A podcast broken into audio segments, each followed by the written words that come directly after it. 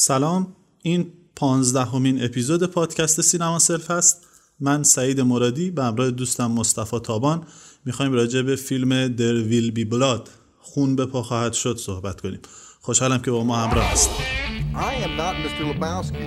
You're Mr. Lebowski. I'm the dude.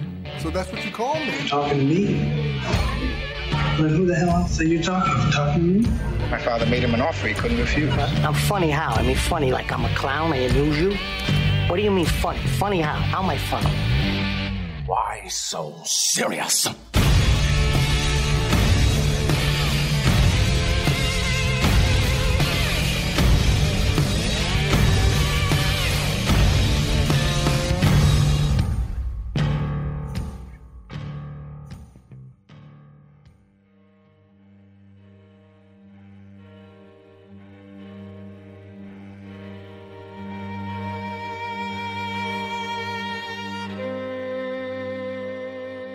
فیلم خون به پا خواهد شد محصول سال 2007 اثر پول توماس اندرسون. خودش هم فیلم رو نوشته بر اساس رمانی از آپتون سینکلر به نام نفت. خودش هم کارگردانیش کرده و با بازی خوب دنیل دی لوئیس که برای این فیلم جایزه اسکار رو هم گرفت. فیلم خیلی تحسین شده است توی مراسم اسکار و همراه فیلم No Country for Old Men نامزد جایزه های خیلی زیادی بود. بهترین فیلم بهترین کارگردانی بهترین فیلم نامه بهترین تدوین و اسکار بهترین فیلم برداری رو هم از این مراسم در اون سال گرفت. فیلم داستان یک کاشف هست. کاشفی که اول به دنبال نقره هست و بعد به در واقع چاه نفت می‌رسه و از این طریق ثروت هنگفتی به دستش می‌رسه. صنعت خیلی بزرگی رو مدیریت می‌کنه و به همراه پسرش که در واقع پسر ناتنیش هست داره سعی می‌کنه پله های ترقی رو کم کم طی کنه. توی این مسیر عادت های عجیبی که این شخصیت داره و برخورد هایی که داره با آدم های مختلف براش حوادث مختلفی رو رقم می‌زنه. داستان تا حدودی حول محور این شخصیت و اتفاقاتی که براش میگذره میفته ما قرار راجع به این شخصیت صحبت کنیم راجع به ویژگی‌هاش و راجع به داستانی که براش گذشته و اتفاقاتی که توی لایه های پایین تر فیلم هر کدوم می‌تونن به یک مسئله دلالت داشته باشن. خیلی خوشحالم که با ما همراه هستید.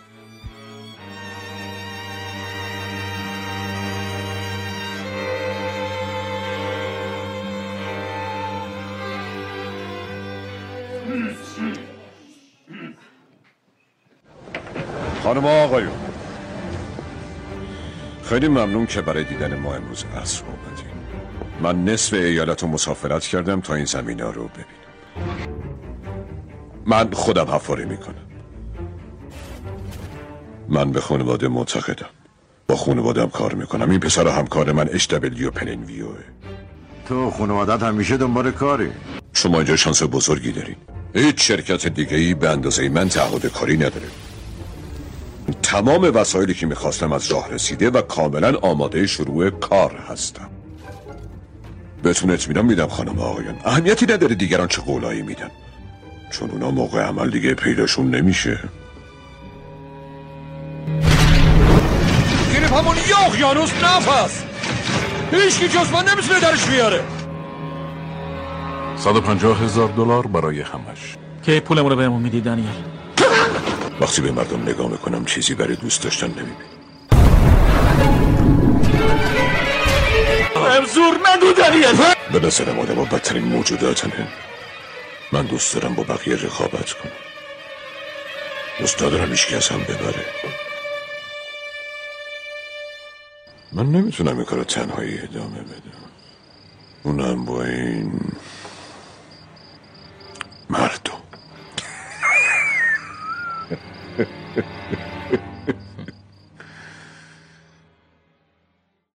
بسیار خوب مصطفی فیلم خون به پا خواهد شد. یکی از اون فیلمایی که خیلی راجبش صحبت میشه و فکر می‌کنم خیلی ها دیده باشن فیلمو به خاطر اون بازی فوق که دنیل دی لوئیس داره و فکر می‌کنم یه درصد خیلی زیادی از فیلم تمرکز کرده روی بازی اون روی اون شخصیتش. با این حال یه داستان خیلی فوق العاده هم پشت این شخصیت وجود داره. یه سکانس ابتدایی خیلی فوق العاده هست که توش ما کاملا داریم این شخصیت رو باش آشنا میشیم. اینکه داره سعی می‌کنه دنبال نقره بگرده و اون انفجار اتفاق میفته میفته پایین چاهی که کنده و با این حال اون نقره رو استخراج می‌کنه و, پای شک... و با پای شکستن رو میفروشه. اما در ادامه فیلم ما با این شخصیت مواجه میشیم که میره در واقع یک پسری رو که پسر خودش هم در واقع نیست اینو برمیداره به فرزندی قبول می‌کنه. بعد شروع می‌کنه به گشتن دنبال زمین هایی که یک جورایی نفت دارن. سعی می‌کنه امتیاز استخراج نفت اونها رو بگیره از تمام قدرت خودش استفاده می‌کنه برای این کار. و توی این راه با یک شخصیتی آشنا میشه به نام ایلای که اون هم یک جورایی شخصیتی که به دنبال قدرت به دنبال ثروت و به دنبال یک جور جاه طلبی هست. یک رقابت شدیدی با اون داره و کم کمک توی این مسیر چیزهای خیلی زیادی رو به دست میاره اما کم کم هم اینا رو از دست میده. یک جور طرز تفکر خاصی انگار داره که باعث میشه یک سری بلاهای عجیب غریبی به این شکل سرش بیاد. و در نهایت همون درگیری که با ایلای داره و صحبتهایی که باش می‌کنه و اون رو می‌کشه و خودش هم میگه آیم فینیشت یعنی کارم دیگه تموم شده.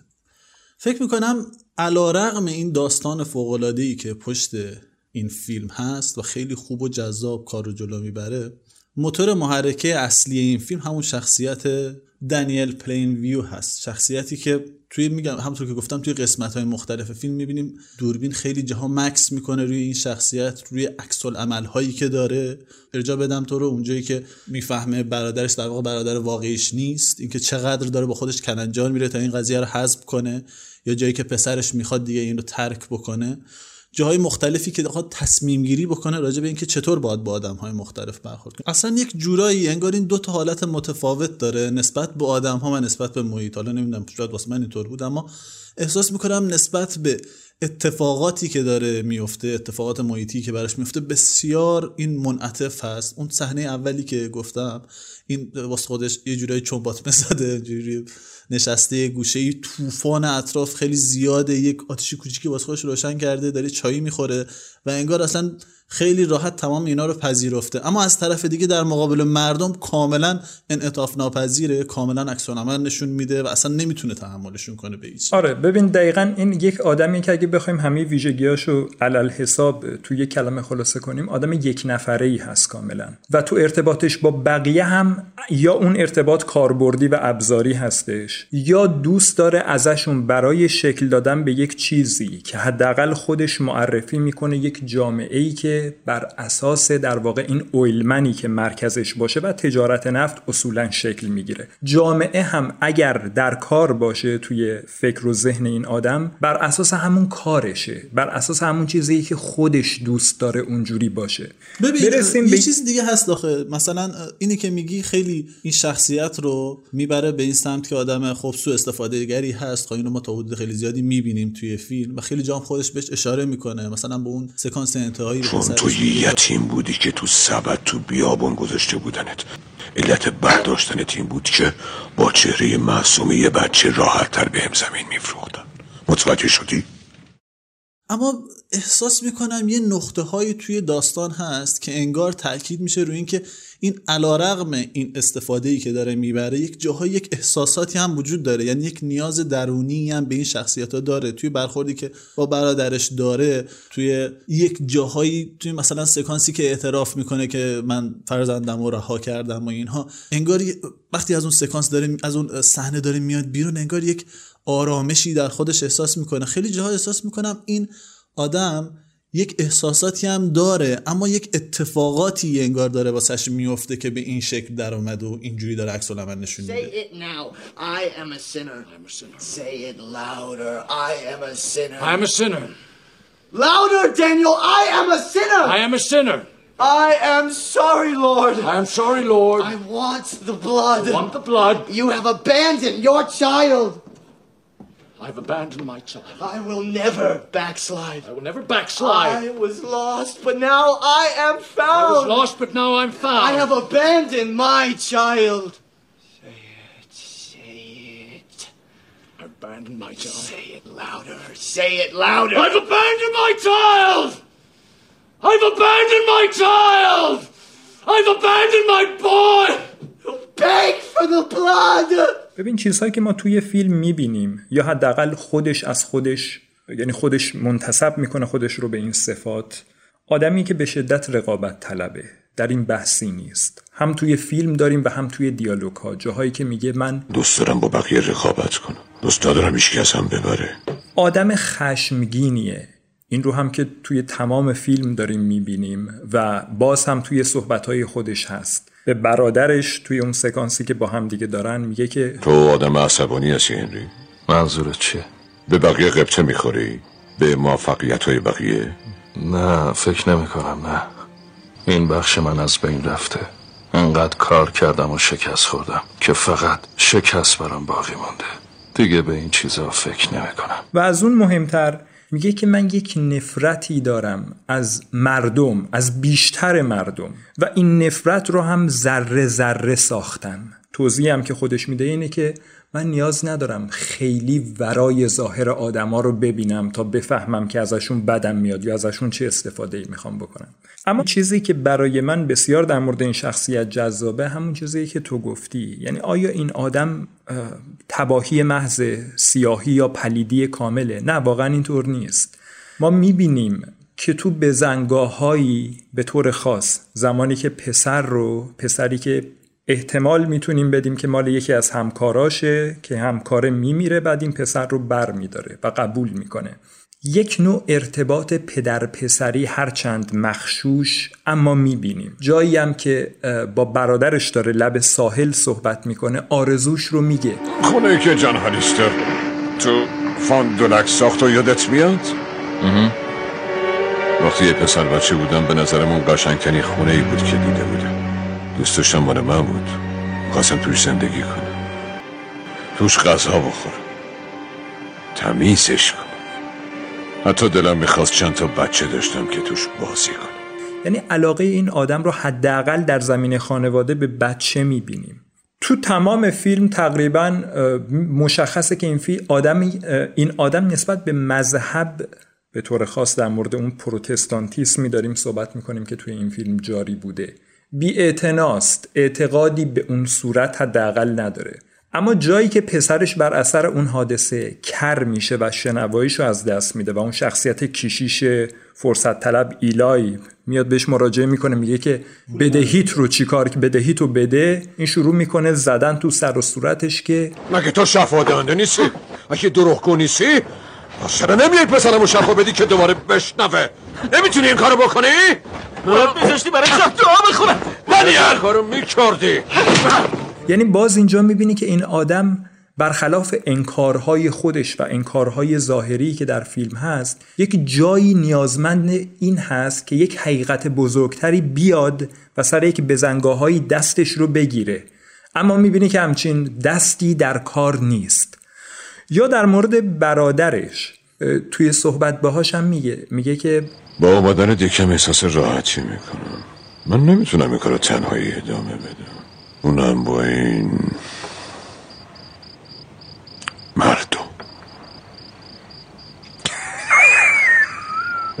و بعد می‌بینه که اون برادره هم وقتی جعلی از آب در میاد خب این طبیعتا اون فرد رو می‌کشه و از بین می‌بره. اما موضوع اینه این در عین حال یک نیازی به فرزند داشته. اما در انتها می‌بینه که اون فرزندش اون چیزی که می‌خواسته عذاب در نیامده پس میزنتش. گاهگدار یک نیازی به خدا هم احساس می‌کنه. تو یکی از همون سکانس های آغازین وقتی توی چاهه اسم خدا رو می‌بره یعنی گاد رو میگه. چیزی که دیگه تو بقیه فیلم تقریبا دیده نمیشه. خدا رو هم پس می‌زنه. در مورد برادرش هم همین اتفاق میفته یعنی به فردی که اعتماد می‌کنه و اون رو به عنوان یک خودی میپذیره بعد می‌بینین یک جائلی هست که داستان برادرش رو تصاحب کرده. ببین در واقع میشه اینجوری گفت که این آدم یک مردم گریزی یک انسان گریزی در نهادش هست و توی زندگیش کم کم می‌خواد بیاد اینو اثبات بکنه و کم کم با همین میره جلو. یک جمله به برادرش میگه. بارها و بارها وقتی به مردم نگاه می‌کنم چیزی برای دوست داشتن نمی‌بینم. به مرور از اون حالت مردم گریزی تبدیل میشه به یک انسان مردم ستیز. یعنی آدمی که نمی‌تونه با دیگران کنار بیاد و کم کم یک سیطره ای رو برای خودش به وجود میاره. می‌خوام یه استراتی بکنیم. برگردیم سر مسئله رقابتی که صحبت کردی چون خیلی فکر کنم ویژگی خیلی خوبیه توی این شخصیت و اصلا یک عنصری که توی فیلم خیلی راجع صحبت میشه.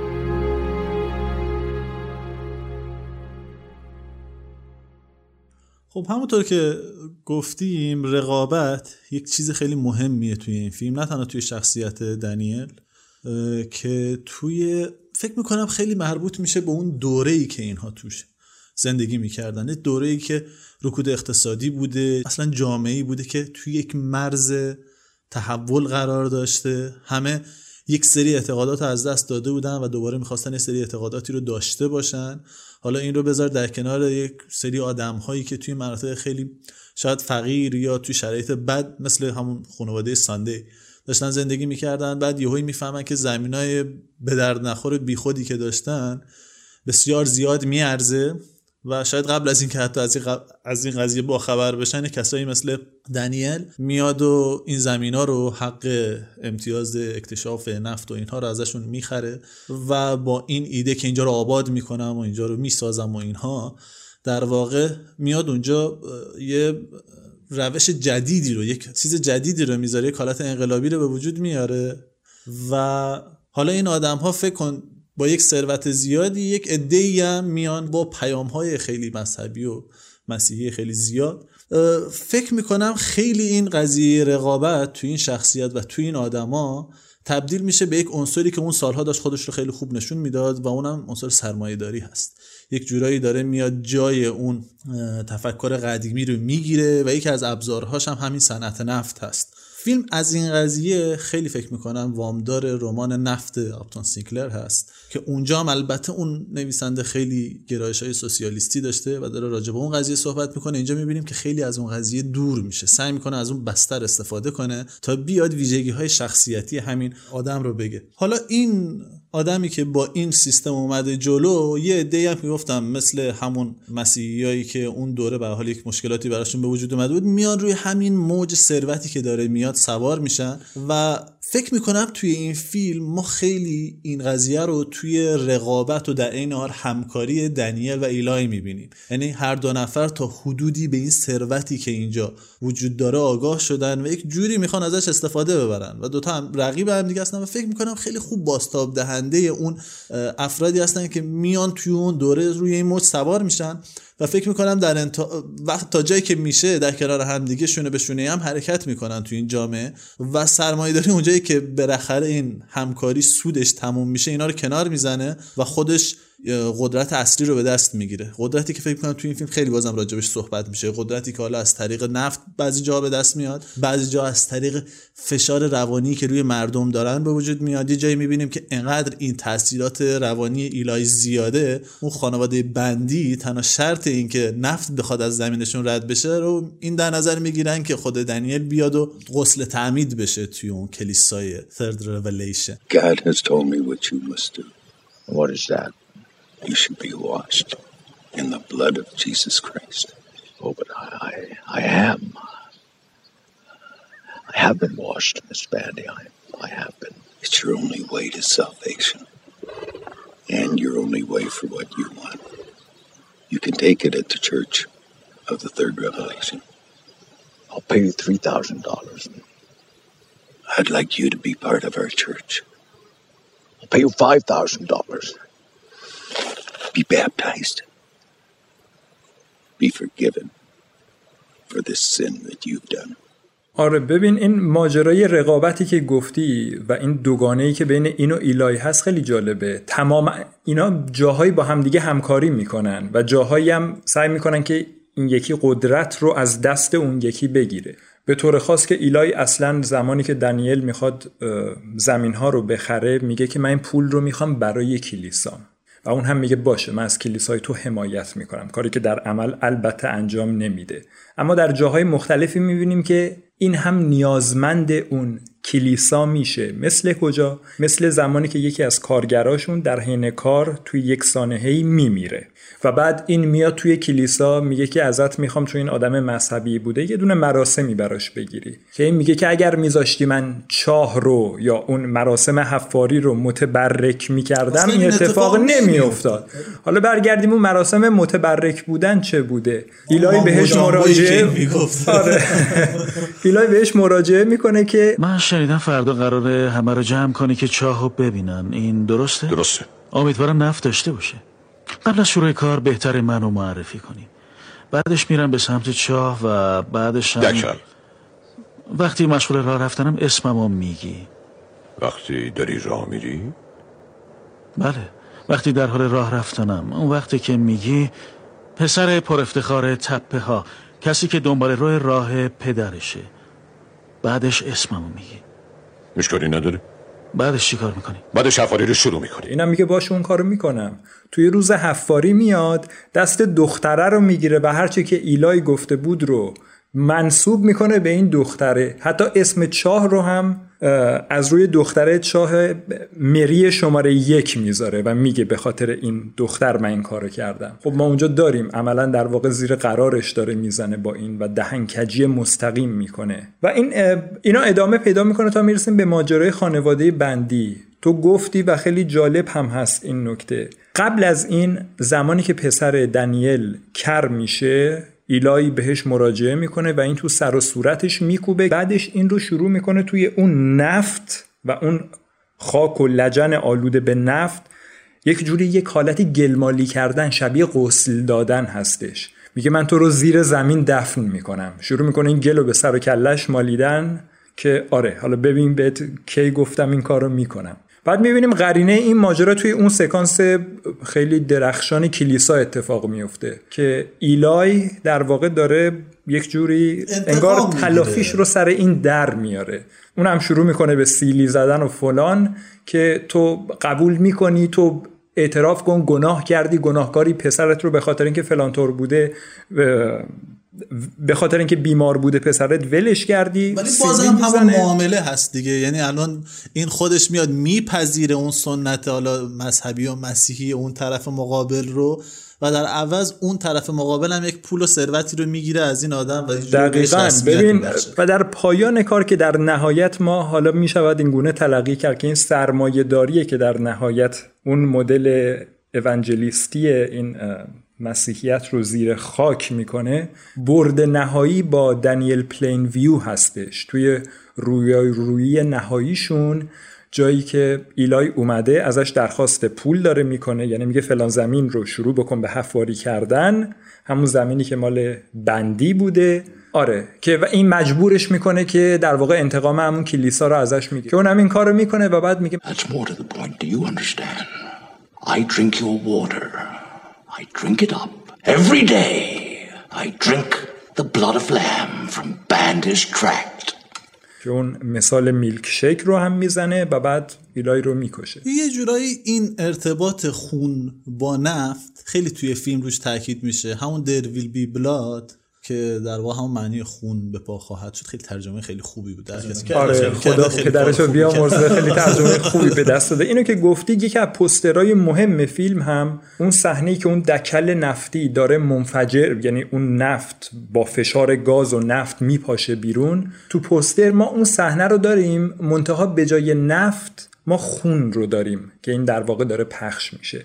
که این بر میگرده در واقع خیلی خوب به نظرم ارتباط میده ماجرای کاپیتالیسم رو با ماجرای در واقع این مذهب نوپایی که شکل گرفته بر شانه های همون سرمایه داری دقیقا خواستم همینو بگم. این نفت به مسابه یکی از نمادهای سیستم سرمایه داری در واقع ما اگه فکر می‌کنم فیلم توی مثلا توی سال 2007 که در اومد آخرین سالهای فکر می‌کنم جورج بوش دوم بوده. و دقیقا سیاستی که اون سالها توی جمهوری خواه توی آمریکا داشتن دقیقا همین پیش بردن اقتصادشون. بر اساس جنگ افروزی توی کشورهایی که نفت دارن و می‌تونن نفت رو در اختیارشون قرار بدن میان از این نفت استفاده کنن روی قیمت نفت مانور بدن اینا. در واقع نشون میده که میشه نفت رو به عنوان یکی از ویژگی های مهم سیستم سرمایه داری مخصوصا توی آمریکا در نظر گرفته اون سالا داشته پا می‌گرفته و از طرف دیگه خون به عنوان یک عنصر یک عنصر خیلی مهم توی مسیحیت کامل این دوتا رو کنار هم قرار میده. فکر کنم یکی از ارجاعات مهم فیلم همینه. و حتی از این هم بیشتر میره. یعنی این حالت خوناشامی که میده به این شخصیت دنیل خیلی جاها این رو با اون خوناشام برام استاکر شبیهش می‌کنه. و ما می‌دونیم که اون داستان هم چقدر سابقه مذهبی توش هست و چقدر پشتوانه مذهبی داره. و خود این شخصیت رو هم خیلی شبیه اون می‌کنه. بعضی جا مثلا همونطور که گفتی اشاره مستقیم میشه. یه جایی که توی کلیسا هست میگه این خون رو بخورم من برم. یا دیالوگ انتهایی که با ایلای داره. تو کجا بودی اصلا؟ آره من داشتم از خون بره بندی داشتم میمکیدم. آره. و تو داشتی فقط اونجا داشتی نگاه می‌کردی. به نظر من خیلی چیزای مهمی روش هست بریم یه استراحت کوتاهی بکنیم. برگردیم. دوست دارم خیلی بیشتر راجع به این قضیه مذهبی صحبت بکنیم.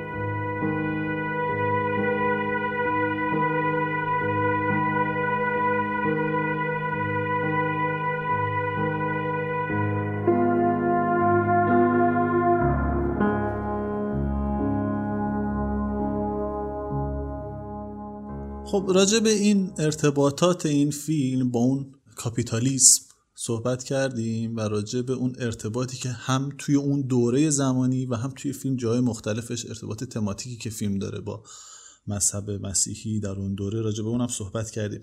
این این همانی ها خیلی توی فیلم زیاده. واسه من خیلی شبیه بود صحبت که ایلای توی اون موعظش انجام میده برای اینکه همه رو یک جورایی شیفته خودش می‌کنه و همه احساس می‌کنه اون چه چیزی چه روحی در این فرد دمیده شده و از طرف دیگه موقعی که خود دنیل داره صحبت می‌کنه با کسای آدمای شهرهای مختلف با اون جمله که من آدم هستم که مرد نفت هستم و اینها و انگار اونا هم تحت تاثیر خودش قرار میده و اونا هم شیفته این آدم میشن. این شباهت ها خیلی زیاد حتی توی خود تم داستانیش هم فکر می‌کنم هست. یعنی خود شخصیت دنیل از همون اول از تنهایی شروع می‌کنه و شروع میشه با کشف این نفت کم کم انگار این جامعه اطراف این آدم شکل می‌گیره با آدم های مختلفی آشنا میشه یک دستگاهی به هم می‌زنه با مذهب آشنا میشه به یک نوعی با خانواده آشنا میشه با آدم ها با جامعه آشنا میشه حتی شهرسازی می‌کنه اونجا میگه که مدرسه می‌خوام بسازم. و بعد کم کم دوباره همه اینا رو از دست میده. یک جوری قصه زندگی آدم هم هست که از تنهایی آغاز میشه و با معاشرت با مردم هست و در انتها هم خب آدم میمیره با تنهایی میره. دقیقا همین جوریه ببین این مسئله که میگه که بچه اپیک. تا حدی وجه استورهی به داستان میبخشه. یعنی همون سکانس های آغازینی که در سکوت هست ما دنیل رو در حال کندن زمین می‌بینیم که در, دنبال در یه تاریکی با یک ریشی. خیلی شبیه یک انسان نخستینه یا تو بچه مذهبیش خیلی شبیه خود مسیح کم و بیش میمونه.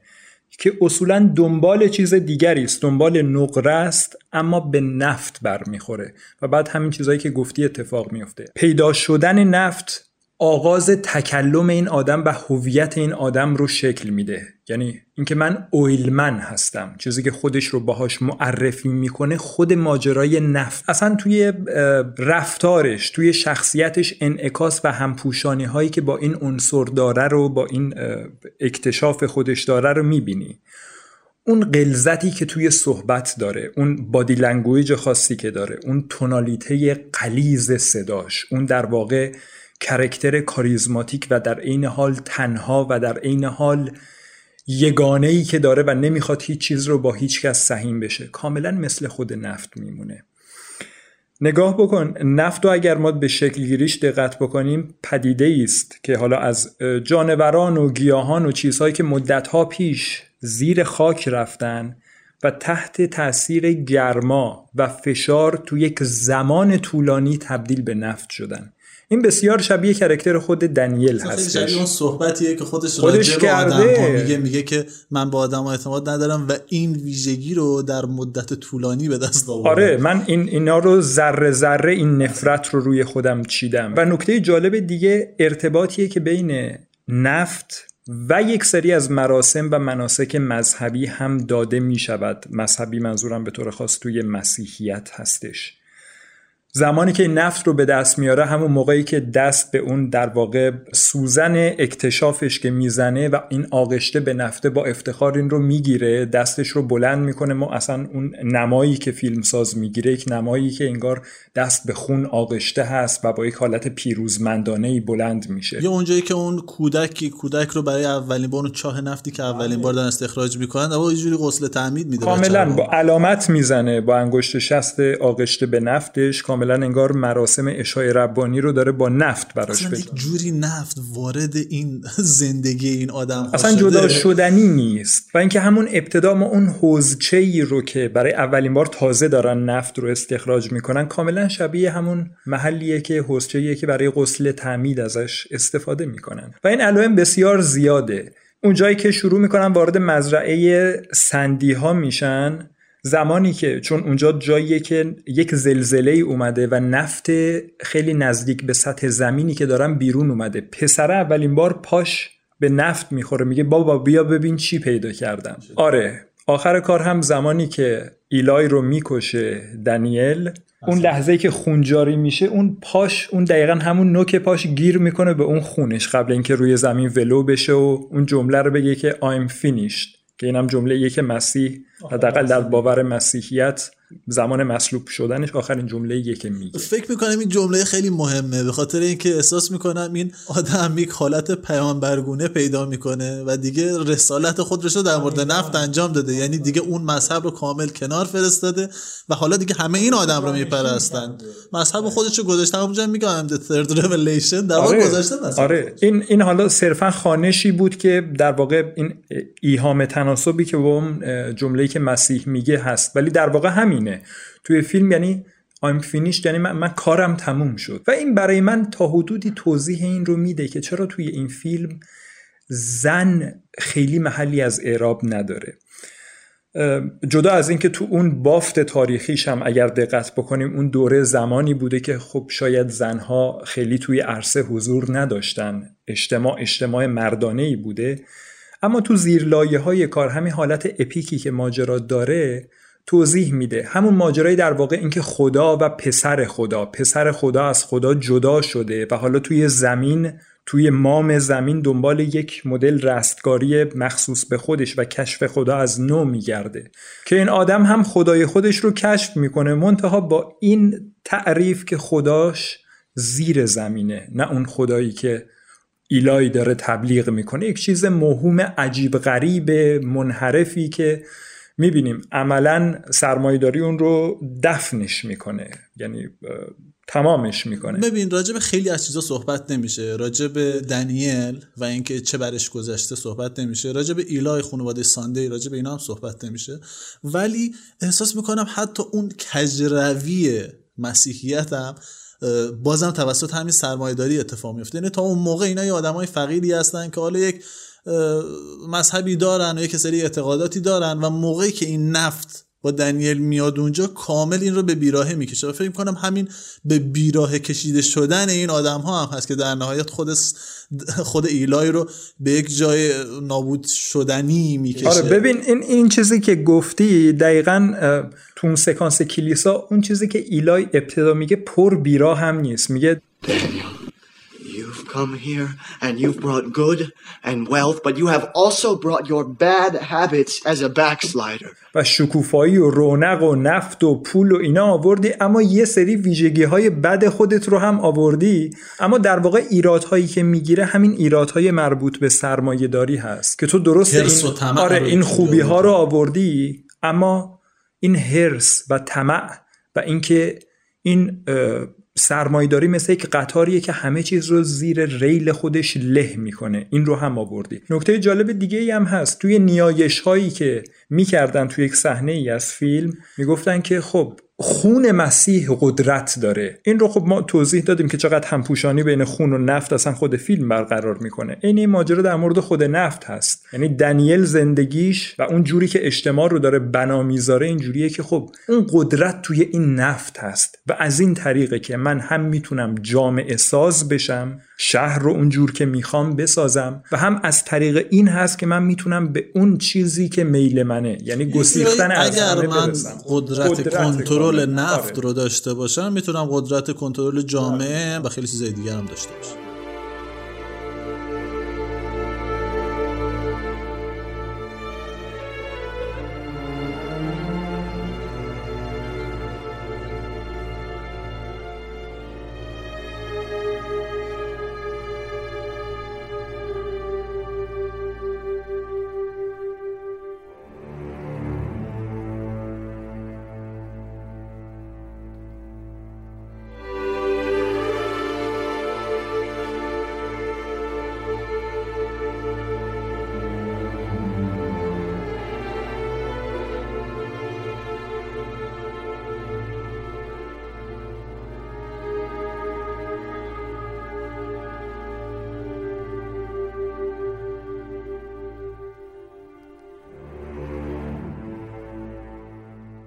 خب مصطفی یک جای راجع به محرک های این آدم ها صحبت کردی. منو یاد یه مسئله میندازه اینکه گفتی زنها توی فیلم نیستن. فکر کنم یک عنصر خیلی مهمیه توی. یک جاهایش خیلی با خود فیلم جور در میاد. و یک جایش فکر می‌کنم ممکنه با واقعیت های تاریخی حداقل زیاد جور در نیاد. یا حالا منطقی. چون میشه این ایراد رو وارد کرد که خب هیچ دوره و هیچ بستری رو نمیشه حالا بدون وجود زن بررسی کرد. حالا خودت گفتی که خیلی فیلم حالت اپیک داره و داره سعی می‌کنه از اون جهت این قضیه رو پوشش بده. ولی به نظر من خیلی از این جدی تره. یعنی نبود زنها توی زندگی این آدم ها به ویژه دوتا شخصیت اصلی ما یعنی دنیل و ایلای خیلی برمیگرده به ویژگی های شخصیتی این آدم ها. و از این جهته که میگم به محرک های این آدم ها مربوط میشه.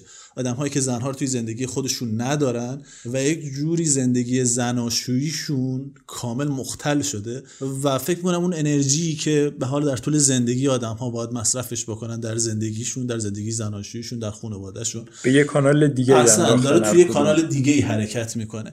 فکر کنم اینو تو جاهای یک سری جاهای ما یک نشانه های از اینها می‌بینیم. علاقه خود دنیل به خانواده به تشکیل خانواده به فرزند خودش.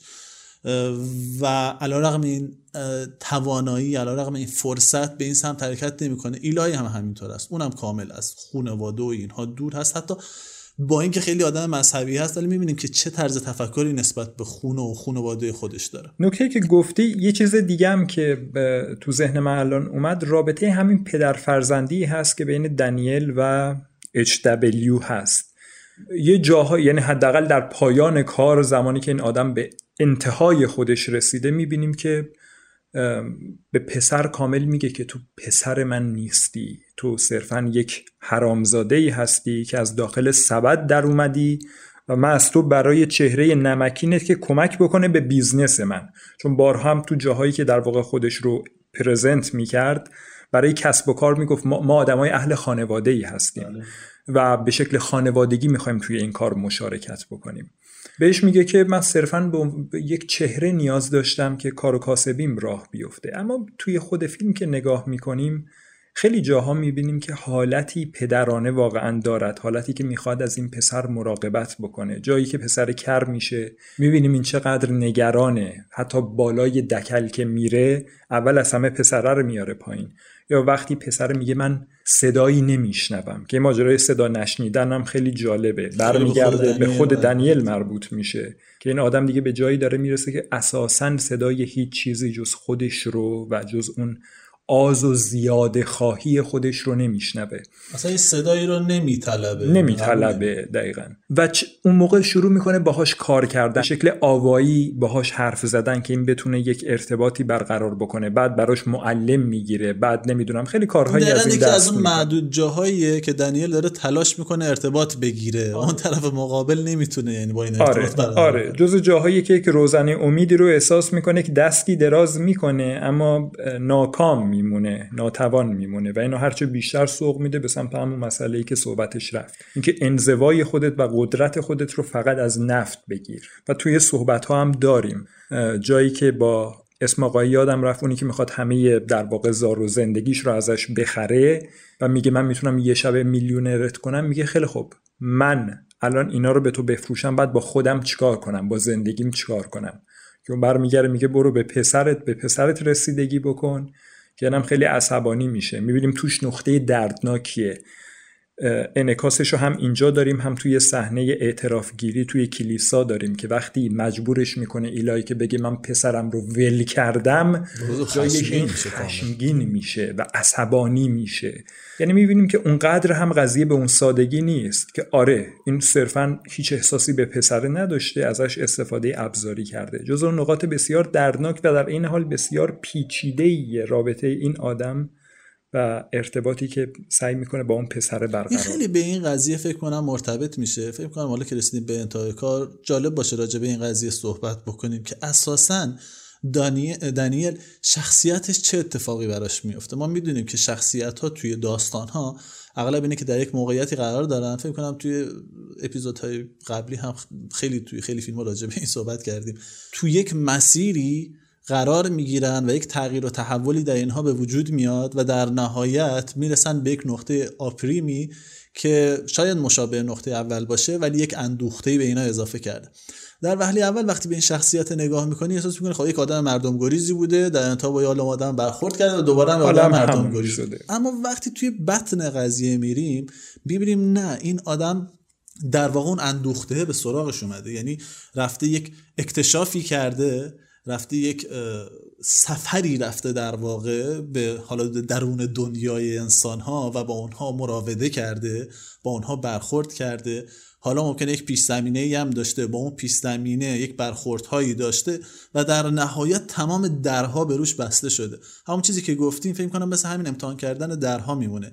یعنی دانیلی که اول در پسرش بوده حالا اون در رو باز کرده در برادری بوده باز کرده در مذهب بوده باز کرده در جامعه بوده باز کرده در آدم ها کارگرا دوستا اینا رو باز کرده و دونه دونه این درها بهش بسته شدن تا اینکه در نهایت در یک کاخی قرار گرفته که کامل از آدم های دور اطرافش دور افتاده. و به این اندوختش شاید بد نباشه. بگیم که همین تنهایی و انزوا هست که در طول فیلم به دست میاره بهش اطمینان بسیار صحبت قشنگ و درستیه. ببین شاید به اون مفهوم کلاسیکش نشه گفت این شخصیت حالا متحول می‌شود یا نمی‌شود. صحبت یه خورده باریک بینانه تر هست. به نظر من اینجوری میاد که آن چیزی که در ابتدا ما نسخه های خامش رو توی این شخصیت می‌دیدیم تو طی این پروسه و همین فراز و فرودهایی که گفتی. به نظرم این شخصیت لعاب میده یعنی کامل جا میفته و پخته میشه. اون انزوا و اون کاخ تنهایی که تو گفتی که انگار تابوت ازلی و ابدی این آدم خواهد بود چیزی که در اول فیلم توی رفتارها توی شخصیتش کم و بیش می‌شد پیش بینی کرد. اما این روند کامل کمک می‌کنه که ما ببینیم این چگونه به اون تبدیل شده. به شکل تمثیلی هم هست دیگه. از اول توی یک چاه تاریخی هست که داره بله چیزی بله. و در توی یک توی کاخ نمایانگر سرمایه‌داریه. یعنی می‌بینیم اون چیزی که می‌خواسته انگار براش اتفاق افتاده. اون چیزی که تئوری فکر می‌کرد اگر بتونه اونقدر پول داشته باشه و از جامعه جدا بشه. میشه اینجوری هم گفتا که تمام این ثروت و اینها بازم موقعیت این آدم آدم رو نتونسته تغییر بده. هر چقدر که این آدم بازم همون موقعیت محله اول رو داره. با اینکه یک سری چیزای دیگه به دست آورده یک سری دانش دیگه به دست آورده ولی فکر کنم به این نتیجه رسیده که با خیلی از اینا هم نمیشه اون چهار رو عوض کرد. آره. ظاهرش عوض آره. میشه فقط. در واقع ایمان قطعی میاره به اینکه خدای من خدای نفت است و غیر از این نیست.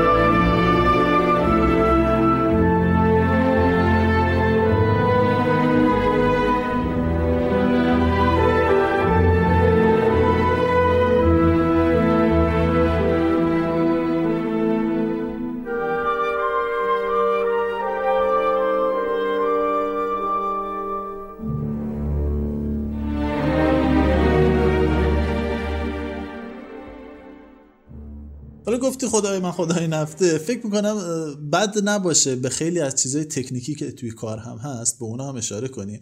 توی فیلم نامه که خیلی فوق هست به نظر من خیلی از اینجور نشان ها گذاشته میشه. همیشه این واسه من اتفاق میافته که یک داستان رو می‌بینم ممکنه فکر کنم یه سری داستان های ممکنه پشتش باشه اما تا موقعی که خود فیلم یک نشانه هایی برای ما نفرسته خب با قطعیت نمی‌تونیم بگیم. ولی خب خود این فیلم خیلی نشانه ها میفرسته از این داستان های مذهبی. از این برادری که میاد پیش خود دنیل و ما می‌فهمیم برادر نیست تا حالا پسری که کر میشه و دقیقا. بذار یه توضیح خیلی کوچولو در آخر کار راجع به این بدیم. همین ماجرای ایلای و پل و اینکه دو قلوهای همسانی هستن. جوری که وقتی دنیل ایلای رو می‌بینه یه لحظه جا می‌خوره. فکر می‌کنه انگار خود پل رو دیده. پل چیکار می‌کنه؟ میاد اول کار آدرس جایی که محل زندگیش هست رو به دنیل میفروشه که اونجا برو به طور قطع اونجا نفت هست. ایلای اونیه که در واقع نمایندگی می‌کنه یک کشیش اهل ترویج در واقع اون مدل مذهبی رو که مد نظرش هست. و سعی می‌کنه با این وارد معامله بشه. یعنی کلیسا برای تو این کارو می‌کنه تو هم باید برای کلیسا این کارو بکنی. از ارتباط یعنی این شباهت و این دوگانگی که بین این دوتا برادر هست و فقط هم به این ختم نمیشه. دنیل رو داریم با هنری همون کسی که خودشو برادر دنیل جا می‌زنه. ما ببینیم این تو قیافه خیلی جالبه. اون سکانسی که دنیل میاد و هنری رو می‌بینی که دم در منزلش نشسته دن... قاب قاب آینه ای آره رفتارش هم کامل رفتار آینه ای یعنی دنیل چون اصلا عمدن انتخاب شده اون کرکتر یا اونجوری دیزاینش جوریه که به لحاظ ظاهری شباهت قابل قبولی هم با خود دنیل داشته باشه هنری. دنیل یه جوری آروم آروم نزدیک میشه انگار به آینه داره نگاه می‌کنه. این دوگانگی ببین در مورد HW همون پسرش و معلمی هم که در نهایت می‌گیره وجود داره. بعد تازه همینو بازم بذاره کنار همین HW که در تمام فیلم خیلی آدم متین و خیلی علاقه داره به پدرش و کامل اینها. و وقتی دنیل بهش میگه که آره تو از خون من نیستی و ازت متنفرم و از توی سبد پیدا کردیم و فلان اینها. اول خیلی جا می‌خوره اما در نهایت در نهایت جمله آخرش اینه میگه خدا رو که اصلا اون چیزی در وجود در من نیست. آره. در وجود من همچنان داره فریاد می‌زنه یور باستر فروم دقیقا میشه یه کپی از دنیل. یعنی بازم ما این نسخه و رونوشت رو داریم. حتی خود اون برادرها رو که گفتی بازم هستن. ما حالا راجع به خیلیاش واقعا نمی‌شود صحبت کرد. انقدر که زیاده اون المانهاش به بعضیاش اشاره کردیم. خیلی ها رو طبیعتا مخاطبین ما خودشون در خواهند یافت. از اسم گذاری هایی که وجود داره اینکه اسم اون پدر در واقع این دوقلوها پل و ایلای چی هستش؟ ایبل یا همون هابیل هستش. و یا اینکه آره زمانی که دنیل برادر, برادر ناتنیش رو یا برادر قلابیه رو می‌کشه دقیقا همون ماجرایی که تکرار میشه. اون خیلی بله، صحنه. درخشانی که هست اون یک آتشی اونجا شعله ور تو دل تاریکی توی کوهستان توی جنگل این داره یک تنه دفن می‌کنه. دقیقا همون ماجرای شبیه هابیل و قابیل هستش. یکی از تلمیحاتی هم که برای من بسیار جالب توجه بوده همین تو از سبد هستی. این ماجرا خیلی شبیه ماجرای موسا و فرعون هم هست. یعنی کودکی که از سبد پیدا کودکی که از سبد از رود نیل پیدا شد. اینجا از دل یک بیابون خیلی گرم و پر آتش و حرارت و فلان اینا پیدا شده. باز هم حضرت موسی نیست. اصلا بی ارتباط نیست. آره. و نکته اینه خیلی جالب زمانی که حالا اون کسی که گمان میره پدر اصلی بچه بوده میمیره و دنیل اون رو به فرزند خوندگی میپذیره توی اون قطاری که دارن با هم دیگه حرکت می‌کنن کودک دستشو می‌زنه با سیبیل دنیل بازی می‌کنه. تو داستان روایتی که حداقل توی تورات هست از موسا اینه که فرعون خب در صدد بوده که هیچ فرزندی فرزند پسر تاج و تخت و سلطنتش رو به لرزه در میاره که عینا همین رو هم توی فیلم داریم که آقا من تو رقیب من شدی الان. زمانی که احساس رقابت می‌کنه پس می‌زنه. اون موقع موسا تو عالم بچگی می‌گیره ریش و سیبیل فرعون رو می‌کشه. بعد فرعون بدش میاد. میگه که نگفتم این فلان فلان شده است باید یه کاری باش کرد. که همسر فرعون میگه بابا این بچه است متوجه نمیشه. اگه ف... می‌خوای آزمون بکنی یک س... یک تشت سنجد بیار و یک تشت زغال گداخته بیار. ببین بچه واقعا عقلش می‌رسه که کدوم رو انتخاب بکنه. شوخی شوخی میرن آره.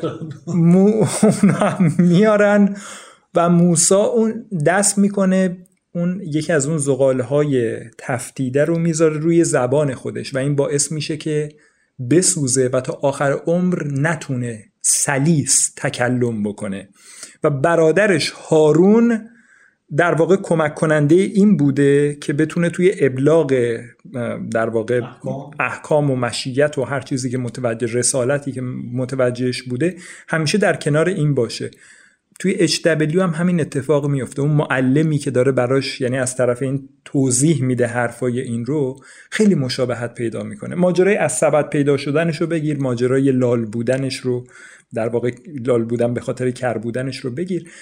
داستان پر از این تلمیحات تمثیلی دینی هم هست. البته خب جا نمی شود که همه رو طبیعتا ما اینجا بخوایم توضیح بدیم. خیلی جال زیادن اینها و خیلی میشه راجع به خیلی از اینها صحبت کرد ولی خب فرصت کوتاهه. و فقط می‌خوام توی انتها به این اشاره کنم که فقط به خاطر این تلمیح ها این تمثیل ها این داستان های موازی که داره تکرار میشه توی فیلم و بهشون اشاره میشه فقط اینها نیست و کلا از بود تکنیکی همین فیلم خیلی فوق العاده است. فیلم برداری خیلی عالی که داره.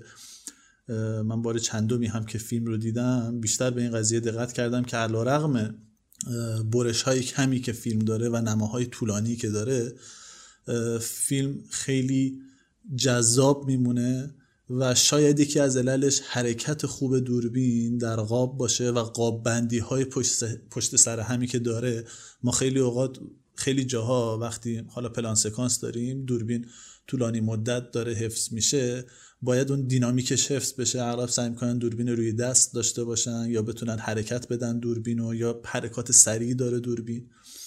سعی می‌کنه سریع فضا عوض بکنه. اما اینجا خیلی قاب های کلاسیک داریم و یکی از نکات مثبت این فیلم همین قاب بندی های پشت سر هم در یک نما هست. مثلا اون نمای اولی که پل برادر ایلای میاد توی اتاق. و قرار با دنیل صحبت بکنه. اگه دقت کنیم یک جایی اول فقط پل رو داریم که پشتش یک آدمی داره کار می‌کنه و صحبت می‌کنه با دنیلی که بیرون قابه و بعد وقتی میاد جلوتر ببینیم دنیل هم میاد توی قاب در قاب در قرار گرفتن اینا. کمی مکالمه می‌کنن و وقتی میاد جلوتر می‌بینیم همکار دنیل هم هست و حالا سه تا شخصیت داریم توی قاب و بعد که با یک برش می‌فهمیم یه نفرم پشت سر قاب هست که پسر همین. دنیل هست. خب این قاب رو می‌شد اگر واقعا می‌خواستیم به شکل معمول این قاب رو ببندیم باید فکر کنم در 15 تا برش توش می‌دادیم. اما خیلی راحت دوربین این کار رو انجام میده و سعی می‌کنه تمامیت صحنه رو حفظ بکنه و در این حال اون دینامیک صحنه هم حفظ میشه و دیالوگ هم خیلی روان بیان میشه. من فقط دلم نمیاد حالا که این صحبت رو کردی راجع به موسیقی فیلم هم صحبت نکنیم که هرچند موسیقی بسیار غریبی است که جانی گرین وود ساخته برای پل توماس آندرسون اصولا این دوتا با همدیگه کار می‌کنند.